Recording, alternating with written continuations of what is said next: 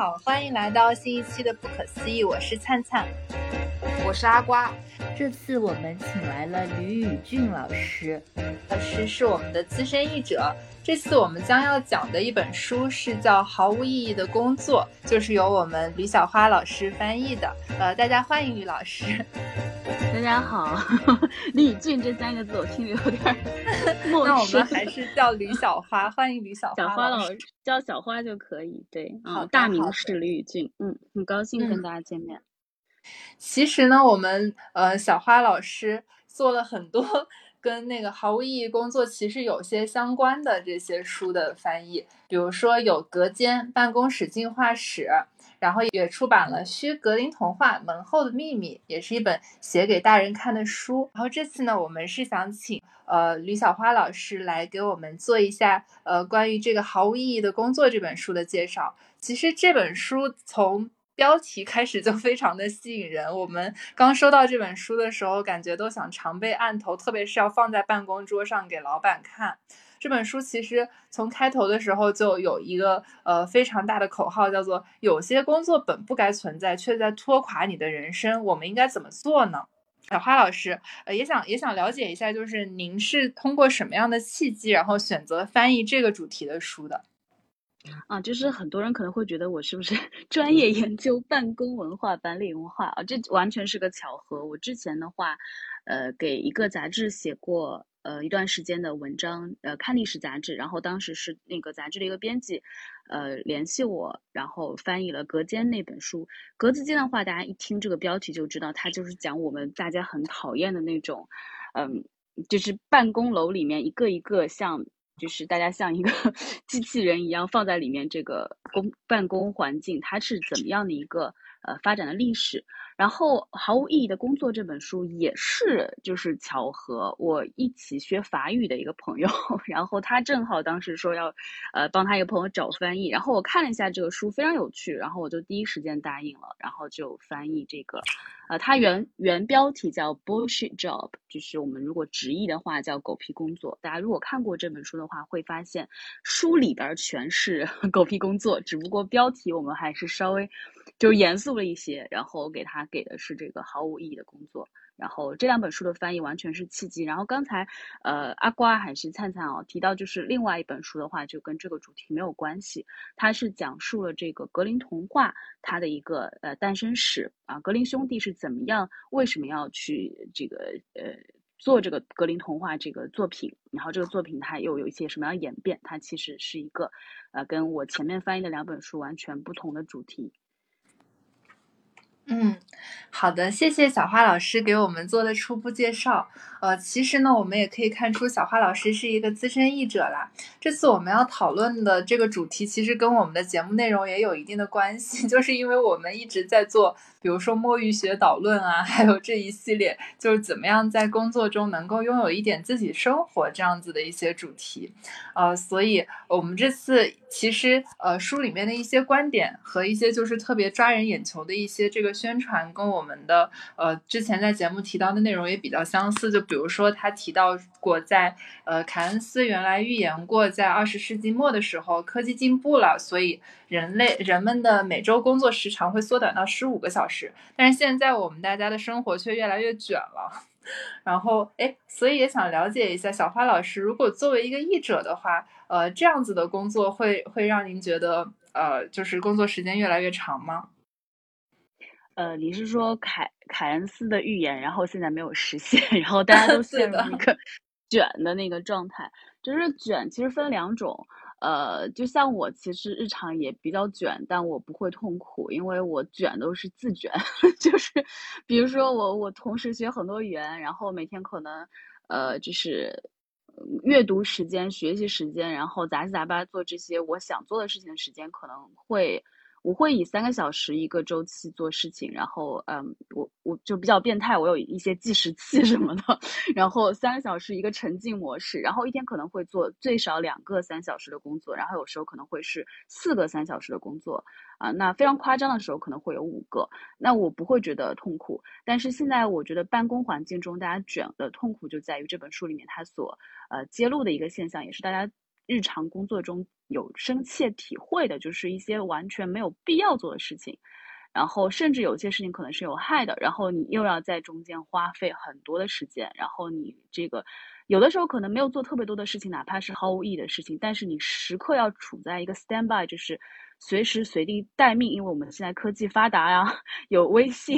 有什么呃呃办公软件是钉钉还是什么，就很多软件，那你可能会老板随时要找你，客户随时要找你，然后会处在一个很紧张的我随时要工作这样一个状态，然后在这种工作。这种状态下的卷会给人带来很大的精神创伤，啊，是，所以是真的会到精神创伤这个地步的，嗯，肯定会有，对，就是就是也算是工伤的一部分吧，嗯，其实因为我我跟阿瓜也算是那个就是金融行业的打工人啊，所以我们其实本这次也想就是从另外一个角度来聊一聊这件事情。所以，我们这次的标题也叫做“狗屁工作常有，而闪闪发光的小可爱不常有”。就是我们其实呢，呃，就是在这本书里面提到了五类狗屁工作吧。就首先是马屁型，就是呃，经常是为了给那个这种工作存在，就是为了给领导刷存在感而存存在的。第二类是叫打手型，就包括呃游说者、律师和公关。其实这本书的作者是认为呢，他们是雇主的打手，就是为了。呃，就是去做一些就是人事人事关系上的事情而存在的工作。第三类是补丁型，其实这个就比较好理解，就是呃，他们是为了修复各种补丁而存在的。其实有一部分补丁型工作其实挺有意义的，但是有一部分的补呃，另外一部分的补。补丁型工作呢，就是由组织自身而产生的这些补丁，比如说，呃，像航空公司的前台工作人员要安抚拿不到行李的乘客呀，这一类补丁型工作。然后第四类工作呢，叫做打勾人，就是呃。在在这本书里，作者是非常批判第四类工作的，因为他们的存在主要是为了证明组织能够宣称自己做一件实，就是在宣称自己在做一件实际上他们并没有在做的事情，比如说呃绩效分析师和公司内部的宣传员这一类。然后第五类狗屁工作就叫做监工型，就是一听名字就知道他们的工作就是为了呃分发任务，然后。甚至主动创造一些狗屁工作，呃，这本书为什么认为那个呃监工型算是一种狗屁工作呢？因为其实本来我们认为的这种监工型工作算是中层管理者嘛，但是书的作者认为有很多的工作基层员工是可以独立完成的很好的，所以如果如果有这类监工型的管理者存在的话，其实是给快速解决问题增加了一道锁链。呃，我觉得这这个书还是有一定挺多那挺有有挺多的这种科学的观点的，然后也挺扎心的。就是我们在看这本书的时候，就更会觉得说，哎呀，自己上班的这个任务那个任务好像是不太就是不太应该存在，但是事实上我们不得不做的这个工作。所以，我们今天呢，在这个观点之上，有也想聊一下，就是说，呃，既然行行业里面存在很多这样的狗屁工作。呃，为什么？就是我们应该怎么样还能成为，就是保持自己作为一个闪闪发光的小可爱这样的打工人的心态呢？就所以，所以我们也想说一下这一点。包括我们刚才跟那个小花老师聊的时候，也发现，其实小花老师她就是虽然卷，但是她是自我内内生性的卷。然后也不是为了就是，呃，其实这种就不算是卷了嘛，就是你自己是要去创作去发挥，然后也会用那种，呃，您刚才说的三个小时算是那种番茄时钟的这种方法嘛，就是也会用这种，对对，有一个计时器。我们我们之前我的朋友说这是我的微波炉，然后他说小花有个微波炉，然后时间到了叮会响。哦，哦，你你所以你实际上用的是微波炉是吗？没有没有没有，就是 它会发出那种声音啦，但是就是像是有一个微波炉一样的，它就是一个计时器。嗯，对对对，就是自我微波炉。对我们之前在节目里还讲过，就如果你用不了那种二十分钟的番茄计时法，可以采用五分钟的圣女果圣女果计时法。就是能够让自己的专注力就稍微提高这么一点点，对啊，这些都是一些工作上的小技巧，嗯，因为既然既然你还在这份工作中，所以我们就会想聊一聊，说怎么样能够让自己呃意识到有一些工作可能是就是 bullshit jobs，但是仍然能够让自己就是从其他的事情，就是不管是从缩减就这类工作的工作时间，还是说，呃，就是在做这类工作的时候，你放空大脑啊，或者就同时在做一些，比如说听听播客啊这样其他的事情，呃，或者是说，呃，怎么样能够就是从本质上的解决这些狗屁工作的这个问题来聊一聊这件事情。然后呢，呃，我我们要不从最近自己那个工作中遇到的一些烦恼开始实事的聊起。嗯，要么先问，先采访一下阿瓜，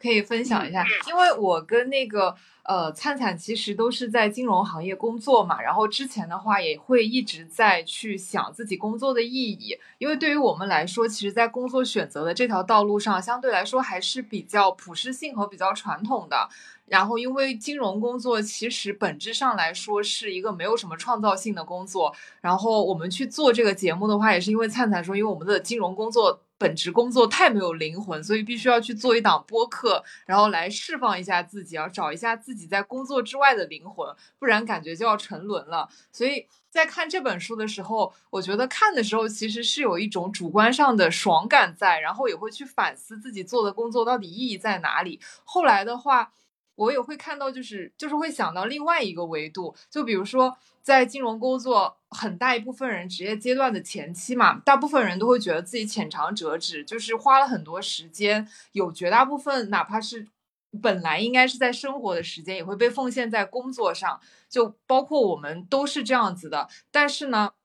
就是在这种执行纯乘坐的这种工作下面的话，就刚刚做啊，做的项目少，体验流程不完整，都会让很多人觉得说，我们这个工作其实。就就只是这样而已，就会很无聊。但是这个是很正常的，就很多行业的前辈其实会说，我们这个工作的话，最终就比如金融行业的工作，到最后其实就是考的一个从业人员是不是做的很娴熟。你做的很娴熟，那你就是专业的，那你就会把这个工作完成的很好。我也在反思，就是可能很多人的工作就做到最后面来说，就是。一个没有什么创造性的，或者说你是需要在一些很很有重复性的工作去找一个心流体验的过程，所以也想跟就是问问小花老师，就可能要要承认我们大部分人的这个工作可能并不是就是你能找到自己很感兴趣的点，或者每一天你都能找寻到你去做这个工作的意义所在。那这个这个过程中，我们是就是怎么去？寻找自己普通工作或者普通生活之中闪闪发光的那一个点呢？嗯，我要讲我要讲的话，可能直接把这个主题给浇灭了。就是，呃，我不知道你们对自己的工作，就是就是你刚才你们俩有说做这个是有多不满意？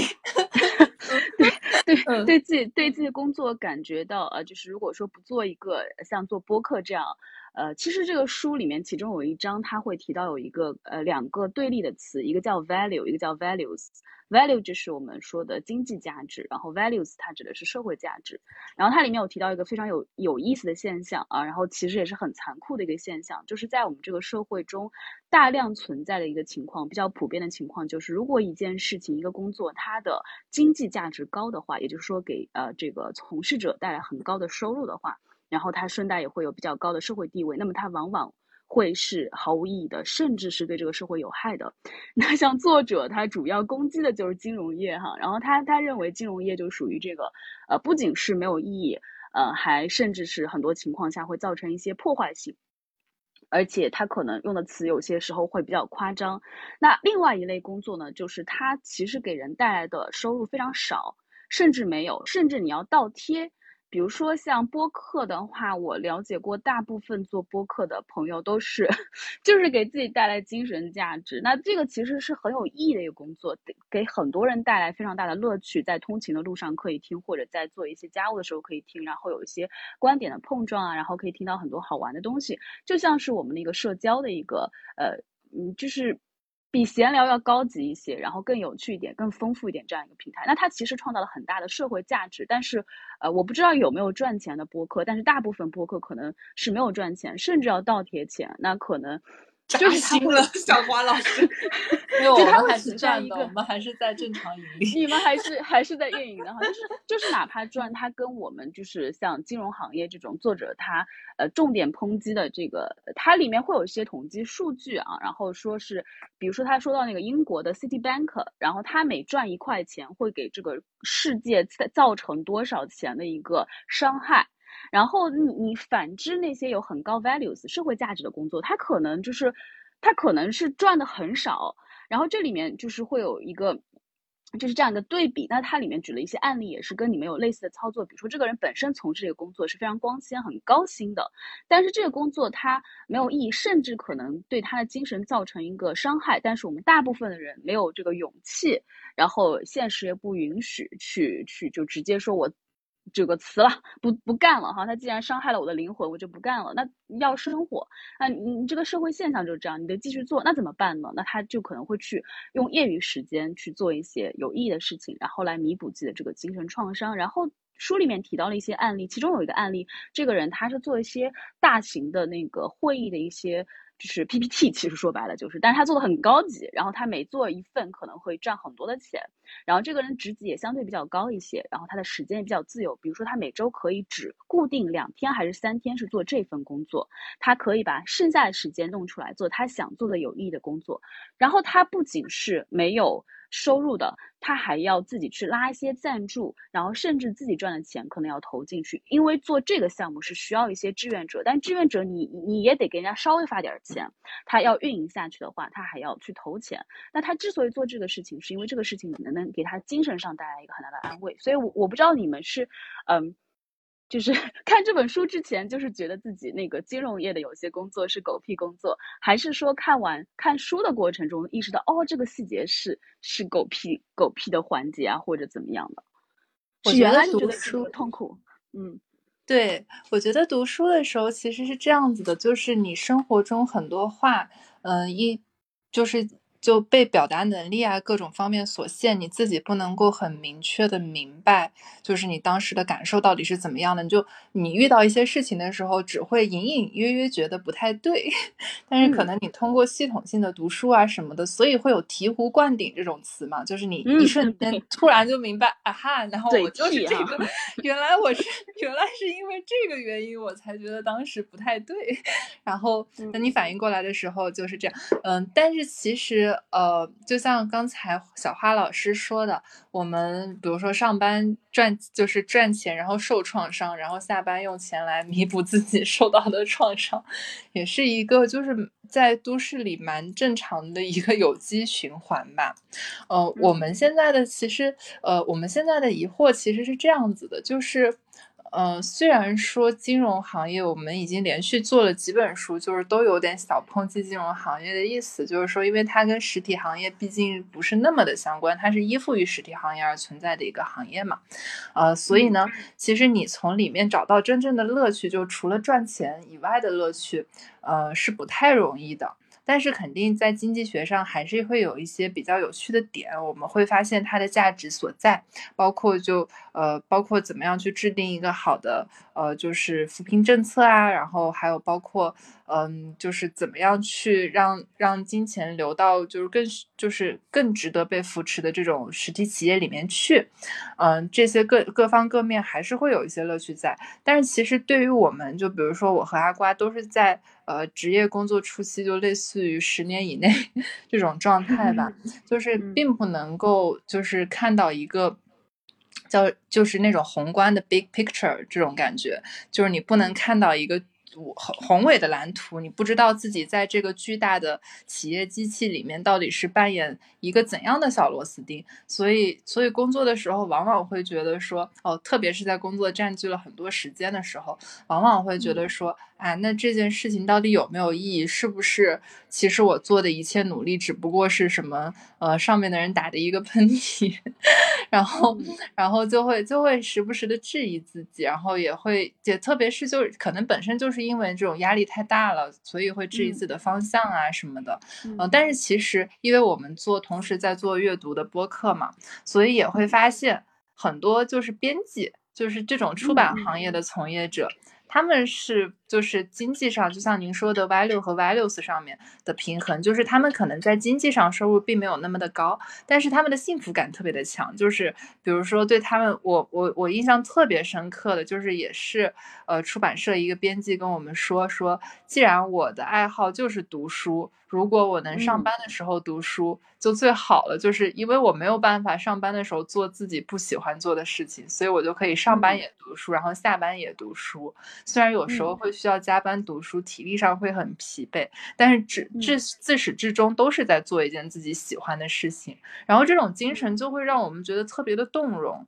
所以我们就会也在思考说，哎，我们行业里面，我不知道是不是因为我们自己本身在七初受到教育的时候就没有对这件事情那么的，就是有决心，嗯，还是怎么样？就是我们在没有看到这个蓝图的时候，只能被经济所驱动，然后往前走。呃，但是并没有说，就是现现在这个阶段，我们就能够找到说，啊，这就是我要追随一生的这种生涯。我们俩还希望有一天自己播客能做上市来赚钱，就是，就是如果能有一些，就是又开心又赚到钱。万一呢？嗯，对对，就是 万一万一能的话，大家都是精神股东，好吗？你一票我一票，我们迟早能上当。就是所以，所以我觉得，呃，是。是会有一个这样的期待啦，但是就只是说可能一个长期、短期的考虑特别不一样，所以在读到就是《狗屁工作》这本书的时候，就会觉得说，哦，我发现问题的问题的点到底是是在哪里了。然后，但是我们也想就是去讨论一下，说，哎，但是我们发现问题之后，除了说就是。嗯，尝试去改变这个问题之外，我们有没有比如说通过一些就是小技巧啊、科学的小方法呀，让自己的生活变得舒服一些？就比如说你确实很长的一段职业生涯是要板凳坐得十年冷的，但是你坐得十年冷的时候，能不能比如说给自己买杯奶茶，让自己开心一下这样子？嗯，我发现你你你想要的比我 比我推荐的还要就是。就是我，我先说一下这个作者的观点哈。作者是革命性非常强的，然后他是，呃，我当时这本书出版的时候，我有一个很担心的地方，就是他这个，就是编辑们，就是在那个封面上写了，有些工作本应不应该存在，却却在拖垮你的人生啊，非常有这个传递了作者他的一个他的一个讯息。然后他这个人也是一个，就是大家如果了解大卫格雷伯的话，会知道他。不仅是一个呃人类学家，他不仅是一个大学教授，他更多是一个运动者。他是呃，嗯，占领华尔街运动那个“我们是百分之九十九”那个口号，就是他想出来的。所以他是一个非常用实践去实这个实行理念的人，然后自己的想法和自己的行动是完全合合在一起的。他因为他的一些做法才会被美国的学术圈给驱逐，当时被耶鲁给开除等等，都是因为他完全是他所想就是他的行动。那么，所以他在书里面有提到，当时他在二零一三年发了这个“谈谈狗屁工作现象”这个文章之后，就会掀起，因为他开始也不知道会有这么大的一个，他写这本书就是因为这篇文章就很火。当时他那个发表了一篇文章，二零一三年发表完之后，一周内就全球一百万点击率，然后网站都一直崩溃。所以他说的是，在我的鼓励下，有些朋友 把工作辞了。对啊，所以他是一个非常革命性的人。然后我我出这个书的时候，我就很担心，说大家不要激情辞职。我就一直在说大家不要激情辞职，就是就是你，我们在这个社会中啊生活，他刚才我们说这个 value 和 values 这样一个对比的现象，不是我们可以就直接改变的。但是可能像作者他他已经去世了哈，如果他还在的话，他会对我这种人可能就是会。非常不屑一顾哈，说你这就是两种都想要，对吧？你又 要想要过有意义的生活，然后你又又要劝大家，如果说你呃做的工作呃就是其实是狗屁工作，但你还不要放弃，那他可能会觉得这样的做法是不是一种，只是一种想太想太多了，你太天真了。那其实我刚才有听灿灿呃阿瓜说到一个，就是你们想要的一个。就是探讨一件事情，就是我们如果说没有办法去改变我们的现状，我们要必须继续在这个狗屁工作中继续生活，然后我们是否能够找到一个办法，可以让呃我们的灵魂，然后稍微得到一些就是安慰，那是的。那这里面我要说一个相反的一个情况，就是我相信所有从事狗屁工作的人，或者你的工作中狗屁含量还比较高的人，呃，其中有一点哈，就是大家不要看了这个书里面提到的某些职业，比如说他有提到呃企业律师，他有提到公关，他有提到这个嗯电话销售员啊，他有提到金融业等等。你不要因为他提到这个在狗屁工作里面分类，你就觉得自己的工作是狗屁工作。其实作者给出了一个很清晰的定义，就是狗屁工作它有一个非常重要的一点，就是只有从事者自己说了算，就只有你自己觉得你的工作是毫无意义，你还不能跟同事明说，你还得天天假装这个事儿很有意义。那这样的工作它才是狗屁工作，就是没有任何别人可以说，哎，你做这个事儿没有意义。或者我怎么怎么着，我的这个事儿比你这个事儿有意义，没有任何人可以说这个结论。所以，呃，我们首先要明确一个定义，就是狗屁工作，不管作者里面举了哪一些例子，你一定是看这个书之前，你在工作中就感受到痛苦了，那你才是在。也很有可能做这个狗屁工作。刚才你们也提到了，说就是我们现在网上有个词很火，叫嘴替，就是这个人说出了我想说的话，就我心里边隐隐的有这个感觉，但这个表达这个这个不行哈，就是没有办法说出来。那书里面其实也提到了，就是苏格拉底就说过，就哲学家的一个使命，就是说出人们其实意识到了，但是他并不知道自己意识到的，就是模模糊糊的一个东西，把它完就是做个嘴替。对对对，就是做个嘴替。然后作者他作为人类学家，觉得自己的使命也是这样子的。那他里面就把这些现象给说出来了。这是其其中第一个要明确的，就不要因为说书里面提到了你的这个行业，然后哦，我这个工作是不是狗屁工作？如果你会这样想的话，那你一定不是。就是你在之前没有怀疑过自己工作没有意义的人，那你的工作一定是有意义的。任何狗屁工作人，一定是你之前早就觉得有问题。然后第二点就是。我我相信所有在从事已经在从事狗屁工作的人，一定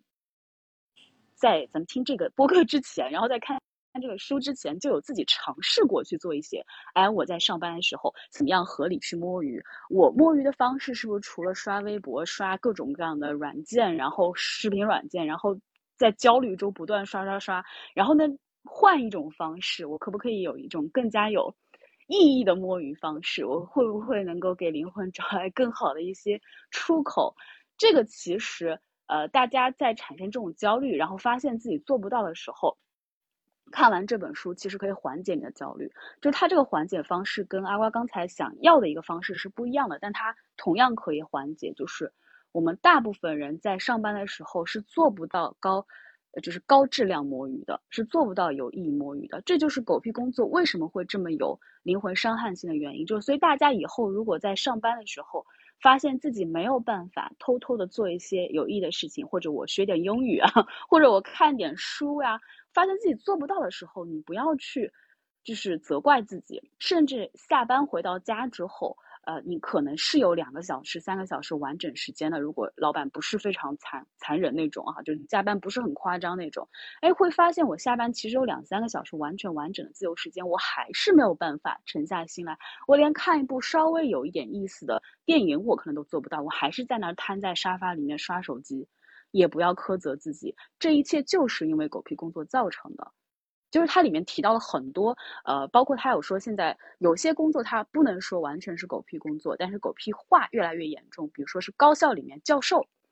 那以前的教授就做科研就行了，教学就行了，但现在有大量的会议要要开，大量的文书、大量的材料要申报，然后花在这个上面时间非常非常多。但是他观察到的一个现象就是，当教授们终于有时间可以专注做科研的时候，大家可能也不是很专注。就他这个里面，大家在阅读的过程中，他这本书的第一章是给出了狗屁工作的定义，然后第二章是给出了五大分类。刚才关你们也提到了这五大分类。第三、第四章，他在很重点的论述为什么狗屁工作会给我们的灵魂带来伤害。也就是说，按道理来讲，就是我们从抽象意义上来讲，狗屁工作好像非常完美。书里面区分了狗屁工作和狗屎工作，bullshit jobs 和这个 shit jobs。就 bullshit jobs 的，它其实是收入很高的，工作环境很光鲜的，然后甚至是社会地位比较高的，但是做的事情完全没有意义，甚至是有害的。而 shit jobs 它工作条件很糟糕，然后环境很恶劣，然后收入可能也很低，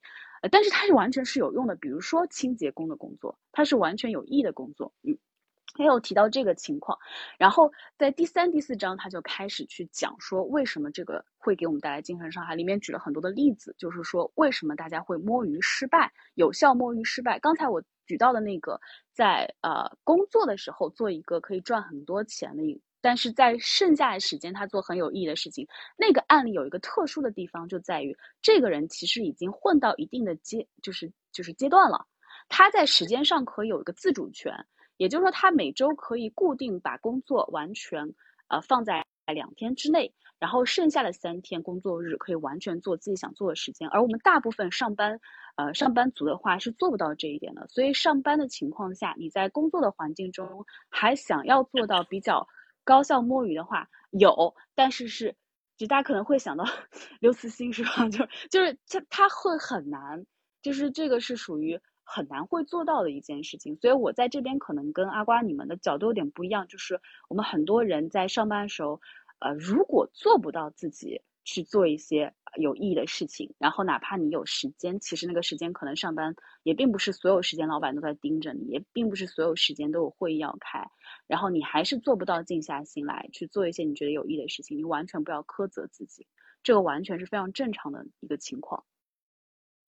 我觉得特别谢谢小花老师，就讲完这些之后，我就觉得。啊，真的，人生就是最后结果就是放过自己，想开点。但是也不完全是这样，因为当时我们在想，就如果说你在从事一个呃主观上你认为就是狗屁工作的工作，或者说认为狗屁工作的部分已经占据了你本职工作中比较大的一部分，那么在这种情况下，你还怎么做一个闪闪发光的小可爱呢？那比较厉害的例子，那肯定是像刘慈欣啊、余华一样，他我就。他就他们的主观上，我就是要找一份没什么本职工作、没什么太多事情的工作，然后我要去做什么什么什么，我要按时下班 之类的，就自己能写出一本很厉害、很厉害的书。然后举一个我自己的工呃自己的例子的话，就比如我之前有一份工作，呃，也算是刚入职场时候吧，所以很大一部分的工作内容可能是比较像在从事打勾者的工作，就一直去从从事一些公司流程上呃拼接，然后或者是。呃，有一些呃要去做的，就是日常的那种。嗯，就告诉上级，好像我们在完成一些工作的那一种工作，但是这个同时呢，我我们花费了大量时间，同时我在想，我是不是能够做一点什么东西，然后把这个优化掉。比如很简单的例子，就是当时在行政工作里面，我们需要开会，然后帮老板跑跑腿，然后去去，甚至说去帮公司寄一些邮件，就一些很简单的东西。但是其实这一些东西的背后，在一个大的企业里边的话，都是有一套非常完整的流程的。但是它又不像在学校，不会有。有一个人来手把手的教你说，或者说有一个工作手册告诉你说，如果你需要完成一个什么动作，那你背后的话需要的操作一二三四五步是怎么怎么样？我就觉得为什么我们不能做这样的一个动作呢？后来我就呃约了大概呃约了两个吧，另外两个和我一起进去的同事，就大家都是新人，我就想说，那我们一起来做一点呃更有意义的打勾者的工作。于是我们就在那段时间里面完成了一。一本那个非正式的叫新入职员工指指北，因为就正常来说应该是指南嘛。后来我们做了一张指北，然后还自己做了一个封面图，然后每一个给他做了目录，然后每一个那个小的，比如订会议室，然后又用公公司的那个电话怎么去拨号，所有的这些很细小的，然后 HR 没有告诉你事情，我都写在上面。你只要 Control F，你输出输入你的问题，你就能得到你想要的答案。后来还邀请了很多呃其他的同事来和我们一起完善这一个呃指北吧。再再后来的话，其实这个职北是又有被我们的公司 HR 一直后来真的正式用到一个新入职员工的培训里面。嗯，这其实就是我做的，在我的可能狗屁话比较多的一个部分里面，我尝试去去做的一些让我那些狗屁变得 闪闪发光的努力。对，我觉得这一点其实阿瓜特别打动我，就是你在新做一份工作的时候，因为我们现在都处于一个工作了五六年的状态，然后就感觉 自己整个人有点疲了，然后，然后就就会觉得说，哎，你做一些好的、真心的付出，有时候会感觉不值得，但是会非常怀念那个，就是。会被一些工作中的闪光点所吸引，然后努力的去，呃，就是发光发热，然后创造一些真正自己觉得有价值的东西的那时候的那个自己，对，然后，然后也是因为处于想修复的、想修复自己和工作关系的这个状态之中，所以我们也会在想，就是刚才小花老师提到说，作者的观点就是说，你遇见狗屁工作就辞。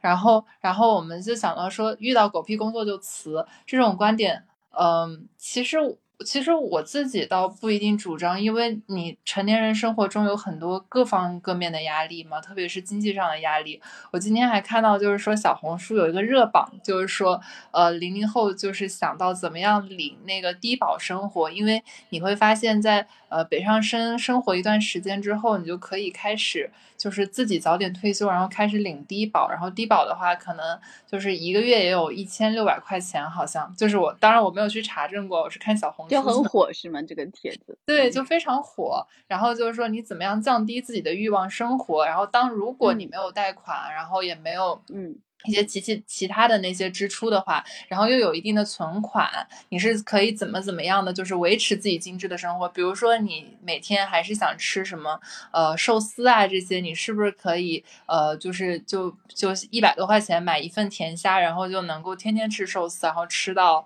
呃就吃一个多礼拜那样子，然后就就提倡的是一种低欲望，但是你可以就是早点退休，不被那种工作中你不想做的事情所裹挟的那种生活。嗯，然后我觉得这个话题其实挺有意思的，就是呃，这些人他就他就安排好了自己，然后在这个这社会机制下也让他们过得还挺好，就是呃，你既可以就是不去工作，然后呃，在没有其他的额外支出的情况下，你还能够就是拥有自己的一份比较安稳的生活，呃，但是其实我们大多数人而言，就特别是像呃我和阿瓜这样子第一代来上海的人嘛，就是。嗯，如果对于我们而言的话，你肯定有一些就是呃安家立业的这些就是责任在，然后或者有这种压力在，所以就即使你遇到就是当然狗屁工作，就是像刚才小花老师说到狗屁工作，你稍微就是给你的那种经济收入还稍微好一些。就如果你是在呃这些工作上的话，呃其实是可以给你就是就是未来的积蓄啊这方面就是有一些积累的，所以并不是说。呃，我们就可以马上辞职或者怎么样？就是你工作中肯定会有一些呃违反你，就比如说你的生物钟，你要比如说二十四小时都在线那样的，违反你的生物钟或者违反你的就是自己生活方式的一些工一一些那种工作内容，但是你也不可能因为这些困难就真的放弃。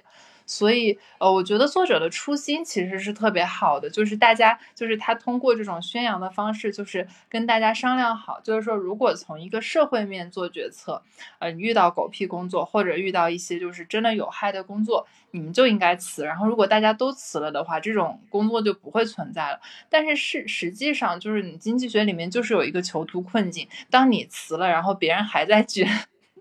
的时候就特别尴尬，就是就是别就是当你这个螺丝钉少了，肯定有别的螺丝钉上来啊。就是这种工作还是会因为这种观念的不那么普及而存在，然后还是会因为就是你的就是各种经济压力而存在。但是你自己的生活还是需要有就是就是被就是经济上照顾到，所以我觉得就是单纯的就是说你就说。嗯，遇到了毫无意义的工作、有害的工作就辞职，其实并不是一个特别负责任的行为。所以我们只能够说，你遇到了一些狗屁工作，你怎么疏导，然后怎么样长期的看，怎么样可以离开这份工作。嗯，因为我们之前在小花老师要来我们直播间之前，在那个我们的听友群里嘛。就稍微问了一下大家，哎，大家有没有什么问题想要跟小花老师交流的？其中我们有一位听友，他就提出，他说他认知到工作是没有完美的，裸辞呢又迫于现实的压力，可能是不能 执行的，那不得不做的狗 狗屁工作，无法跨越阶层，但是又满载欲望，目标感不强的普通人应该怎么摆脱这个怪圈呢？这就很像刚才灿灿说的，就是很多人会面临的一个囚徒困境。嗯，我们前段时间也看到，就是有一个。呃，小视频吧，就是说，其实很多就是你第一代到大城市打拼的人是没有办法在大城市拥有生活的，因为永远是你的下一代和你的父母，就是如果好的情况下是你的父母在享受这样的生活，就是肯定是下一代会会享受到啊上海的就是这种小资的情调啊，然后你的父母可能呃如果他们过来陪你，然后也有一些这个条件的话，他们可以在梧桐树下喝咖啡啊，而中年。年的这一代，就是你第一代就是打工人的话，肯定就是大多数时间都是在打工，就是不是在打工，就是在去打工的路上。所以我觉得这个其实是一个，就是我最近感受还比较深刻的一个话题。嗯，还有还有一个点，就可能这个就有一点小发散，就是呃，之前那个新东方做直播的老师嘛，嗯，他说过一个点，就是呃，当一个人问出说我我就我我能不能就不吃苦，就是人为什么要吃苦？的时候，这个问题能问出这种问题的人都是幸都是幸运的人，就是因为当你真的需要吃苦的时候，当你真的遇到狗屁工作，或者你遇到没有办法拒绝的这种就是加班啊或者这种情况的时候，你就没有的选择。就是其实大家都不想吃苦的，就是吃苦的人只是因为确实没有别的选择，或者暂时没有别的选择，所以只能够在这条路上继续的走下去。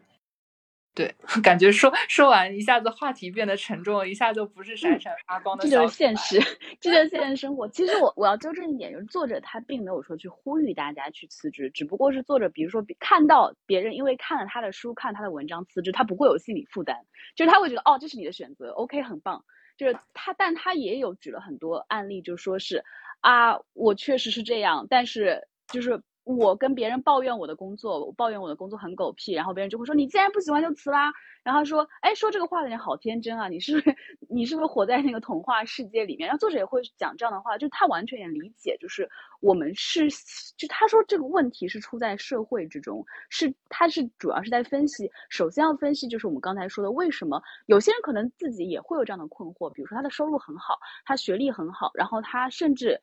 呃，甚至在在一线城市买的房啊，有有车有房，然后但他特别痛苦。那这个时候他他的精神上会有一个问题，就是当他去跟他的朋友或者其他人去诉说这个问题的时候，别人就会觉得他很矫情。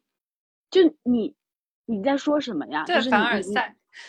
对你你你有。你你有问题吗？Excuse me，你在跟跟我说些什么？那这些人会有一种感觉，就是我是不是真的很矫情？我是不是有问题？我是不是没有悲伤的资格？我是不是没有苦痛的资格？我是不是没有忧郁？我是不是没有抑郁的资格？作者在书里面提出，你完全有感到痛苦的资格，而且这这种狗屁工作是给人类生活，他说的是给人类自由最大的一种剥夺。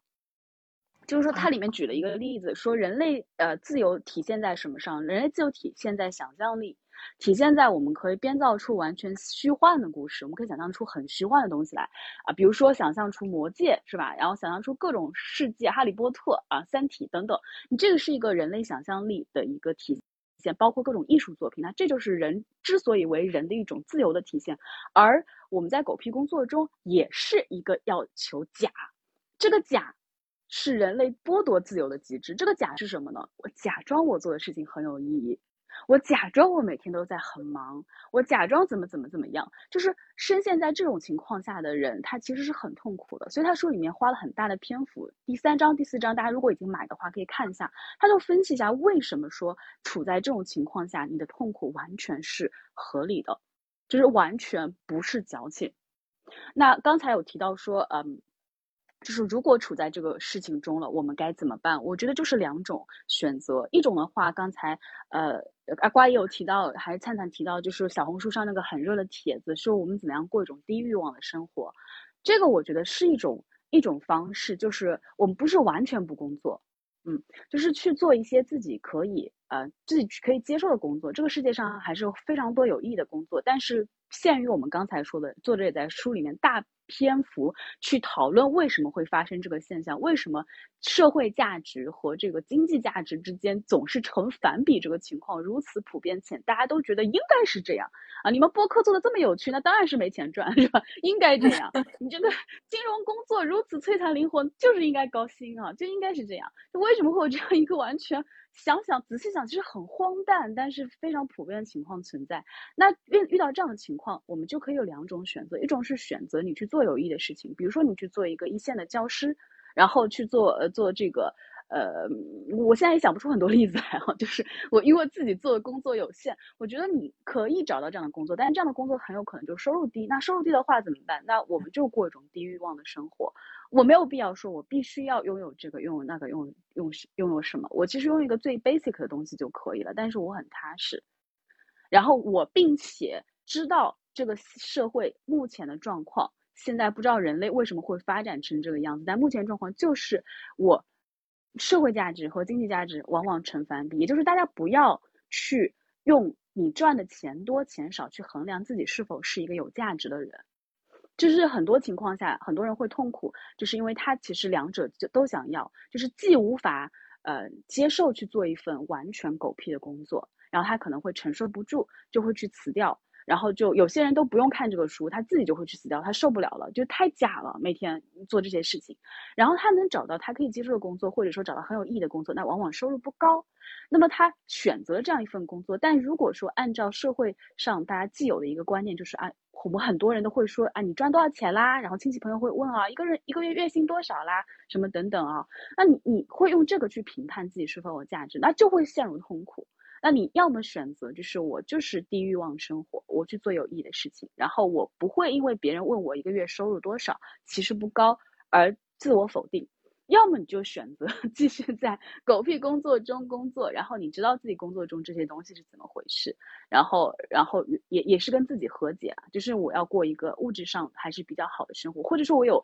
我我会有一些家庭的责任要去承担，那我是一个家里主要面包提供的人，比如说我要很养很多人，那我必须继续这个工作。其实书里面有提到这样的人，他说并不是最痛苦的。因为这样的人，他那个工作虽然毫无意义，但是他有另外的一个意义在，就他可以养家、养家人。然后他里面提到一个最崩溃的案例，就是那个人他其实没有养家的需求，他就是个单身汉，一个年轻人。然后，但是他做的工作毫无意义，然后他觉得不对，这个工作怎么这么狗屁，我不想干了。然后他每次提出辞职，老板就给他加薪。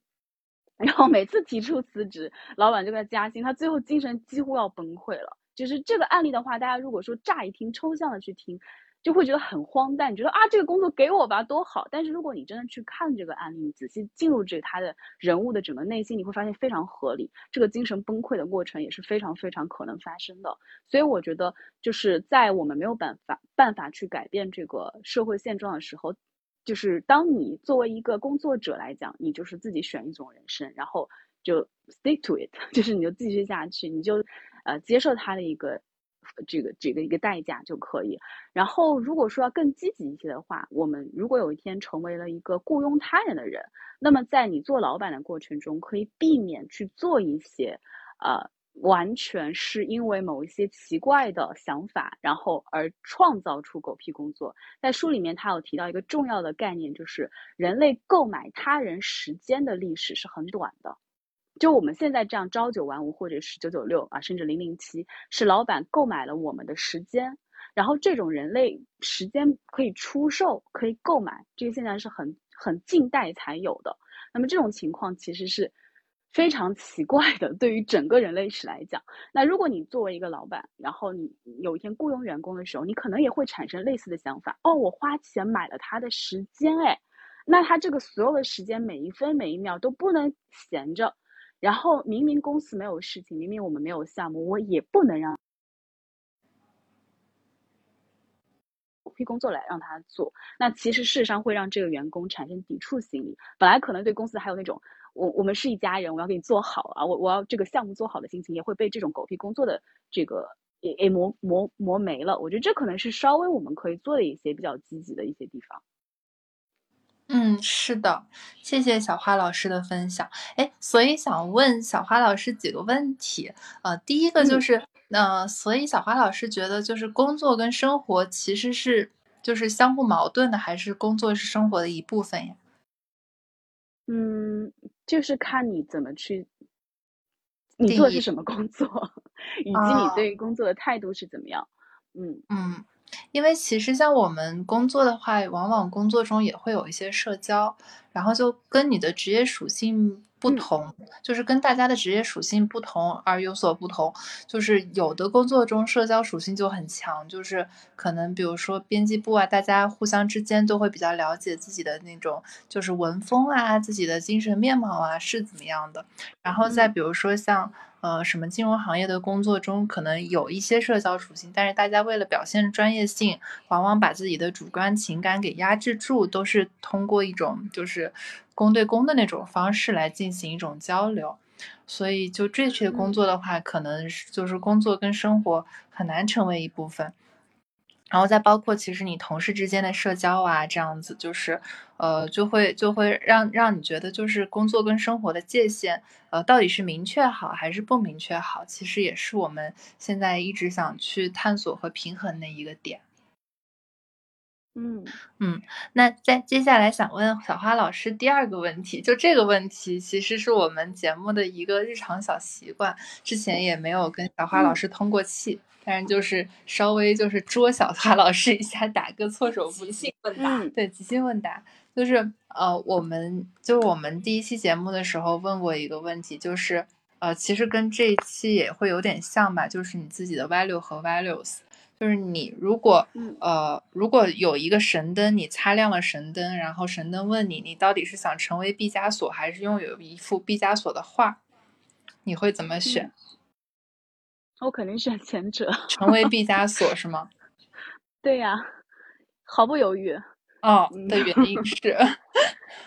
呃，我觉得是这样的，就是如果呃，如果让我选的话，我现在选的生活其实就是前者，但是呢，我完全也是可能会迈向后者。就是如果有一天我在呃生活中必须承担起整个家庭的，我我要成为整个家庭的一个面包提供者，因为我现在不需要，所以我可以去做前者。然后我可以过一个物质上要求不是很高的人，我去完全追求精神。但如果有一天我需要养家，然后整个家需要我支撑，那我也会去做这个 想要有一幅毕加索的画的人。但如果排除这个养家的这个概念的话啊，就就是这个职责的话，完全是从个人出发的话，完全会毫不犹豫选择前者，因为我觉得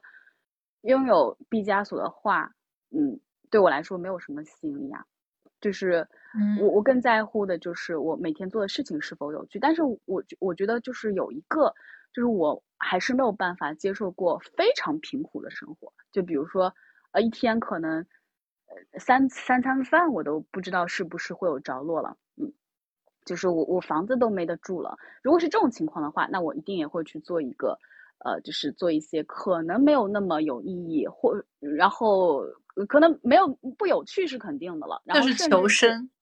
对对对对对，就是有的选的时候，我还能选的时候，我其实会毫不犹豫去摆脱狗屁工作，然后我整个职业生涯也是完全一见到有一个工作有点狗屁的成分，我就会逃走。但是我我是一个生活的幸运儿，我有就是我我我就是我有这个条件，然后我就可以去做这个事情。但是我就是不会，但是我我我在这个书呃看这个书之后。其实也会有一个很大的进步，就是我之前会一直有一点，也是有一点两者皆想要，就是我所有做的选择是选择了前者，就是想做一个有意义的事情，想做一个有趣味的事情，或者想做一个自己喜欢的事情，但是呢，我又免不了有的时候会会会有自我怀疑，说啊，那我的收入如此不稳定。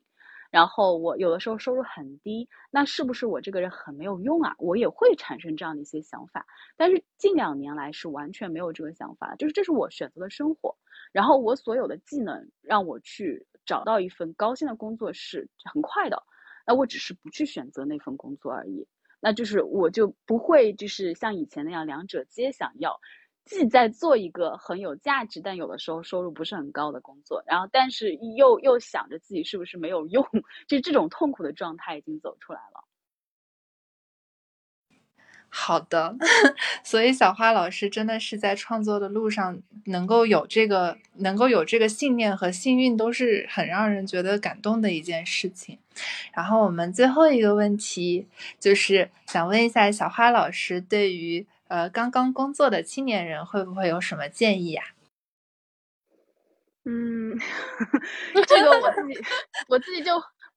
我自己整个职业生涯就很跳脱。我我不是我我好像因因为就是就是很多我的朋友都会有很厉害的那种求职的，就是比如说他们想要换一个工作，他们就自己会做 research，然后啊，甚至会有些猎头找上来，然后他。比如说有猎头找上来之后，他会去做很多调研，他甚至会把会面试他的人是谁调调研出来，然后他会知道这个人有什么特点，就是当他进入这个面试场所的时候，面试官这个人的底细他知道的一清二楚，然后他这也找太到细了。对，他可以找到他想要做的任何的工作，然后他且非常敢要那个呃收入，所以他收入非常的高，然后越来越高，越来越高。就是我有这样的朋友，然后我看到这个之后就很厉害我说你们真的好好牛啊，就好好厉害。我有很多就是就是呃从事，嗯说这样很难听哦，然后人家还帮我帮我大肆宣传这本书，然后宣传到他老板都找他谈话了，说你是不是 想要退休啊？你要退休的话要找好接班人哦。然后这种就是他们，我会有好多朋友是这种属于在那种大公司里面职职职级很高的，然后嗯，我自己的话完全跟这种路线不一样，就是我所有的工作都是撞上来的，我没有一样工作是我自己去找的。就是我啊第一份工作都甚至是这样子的，就是我当时是我是学通信工程的，本科和硕士，然后当时读的很读的很痛苦。之前在那个嗯，在应该是在宇宙尽头的小酒馆那个小电台里面聊天，跟那个呃蛋黄酱他们聊天的时候，我有提到，就是他们问我有没有做过什么狗屁工作。我开始觉得我完全没有做过狗屁工作，后来我回想起来，我的研究生阶段就是，因为当时研究生是保研，然后呃本科的时候读的都是你把教科书读会了，然后会考试就可以。然后到研究生阶段的话，你是需要会做课题的，啊会做项目的，你会整个实现需求的。那我完全不是这个料，然后就傻了，然后我我就经常会。不想在实验室待着，但我的导师他也不教我具体怎么弄，但他一直要让我在这个实验室待着，那这个就会让我非常的痛苦。然后我在这种很痛苦的情况下，然后其实这个对我来说就很像是狗屁工作，其实我不知道要干什么，然后也没有人指导我，我完全不会，然后我们要每天待在这个地方，假装我在搞科研，那非常痛苦。然后这个时候，我当时的男朋友就是我现在老公，然后他又说：“哎，你话这么多，就是你英语又挺好。”然后我有一个，他说我有个大学同学，然后现在在新东方当老师，你要不要去问问他？然后，所以这个工作虽然是我去问的，但是也有点像是找上来的，就是呃，他提议我去做这个事情，然后我就去了，然后就就直接在新东方教了六年的书，后来转线上，然后包括所有翻译的书，然后写文章的这种工作，全都是找上来的，所以我其实是一个很被动的人。嗯，但是，嗯，他工作上来之后，我又会很积极、很认真去做，所以我对于这种普通，就是年轻人，我不敢不敢有建议，